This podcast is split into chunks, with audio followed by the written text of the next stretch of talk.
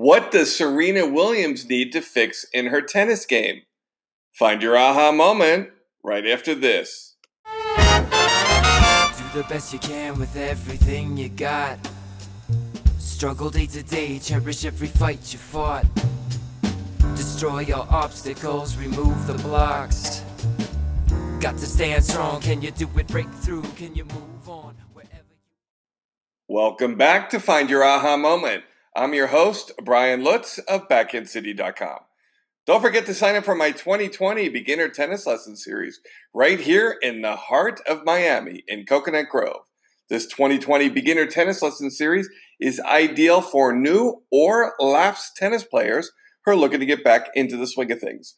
All you got to do to reserve your spot in class is log on to backhandcity.com and click on the tennis registration link to reserve your spot in class.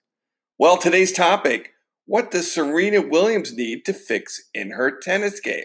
Now, let's give this a little bit of context. It's not like Serena has a lot of glaring weaknesses in her game, but nobody's perfect, including Serena. Now, she's on the quest to win the most Grand Slam titles in the history of tennis. Currently, she has 23, which include seven Australian, three French Open, seven Wimbledon, and six U.S. Open. She trails Margaret Court, who has 24 majors, and she's one ahead of Steffi Graf, who retired at 29 with 22 major championships. So I've made a list here, like I always love to do for your own game, and I'm going to do it for Serena as well. From watching the 2020 Australian Open, you could see that Serena's backhand volley still needs work, especially under pressure. She really reaches for it, she flubs it, she drops the wrist, opens the racket face, and the ball sails long. So if she really wanted to work on something, I'd spend a lot of time cleaning up her volley. It would be a huge asset for her game. So that's tip number one fix the backhand volley. Tip number two work on the transition game that gets her there. She has and operates out of a lot of anxiety during this transition time. And my feeling is she doesn't really have a real plan when she's approaching from the baseline to the net. She, again, she does a lot of overhitting. So, what I would work on is specific patterns and situations and just drill the heck out of it. And I build it in progressions. The first thing I do is do some shadow swings, hear the situations that come up, and kind of do a walkthrough physically and mentally to kind of go through the options and some of the technical aspects to her game. So, how does she fix that transition game? A couple things is just shorten up her backswing, especially on the forehand. You have to recognize during the transition game that your momentum is providing a lot of organic power. So you can't use the same normal swing you use from the baseline.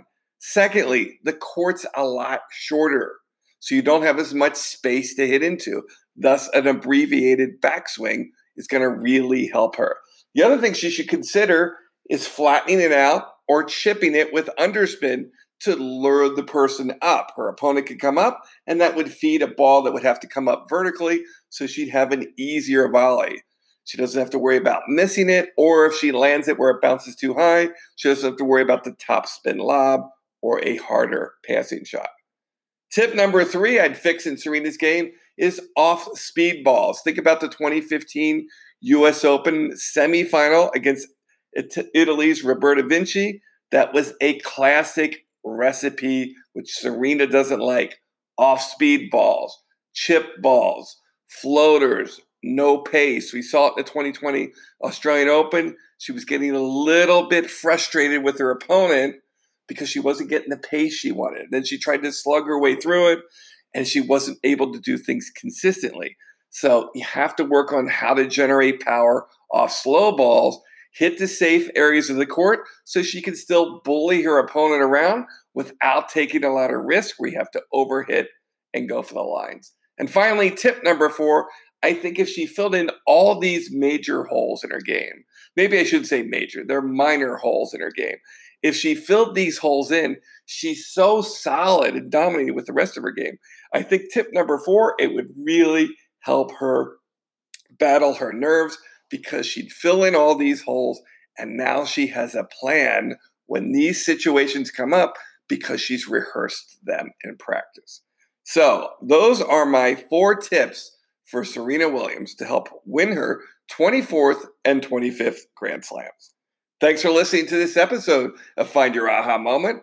Don't forget to log on to iTunes and rate, review, and subscribe to this podcast so you get notified each day with a fresh episode. This is Brian Lutz at BackhandCity.com. Thanks for listening, and I'll talk to you tomorrow. That's when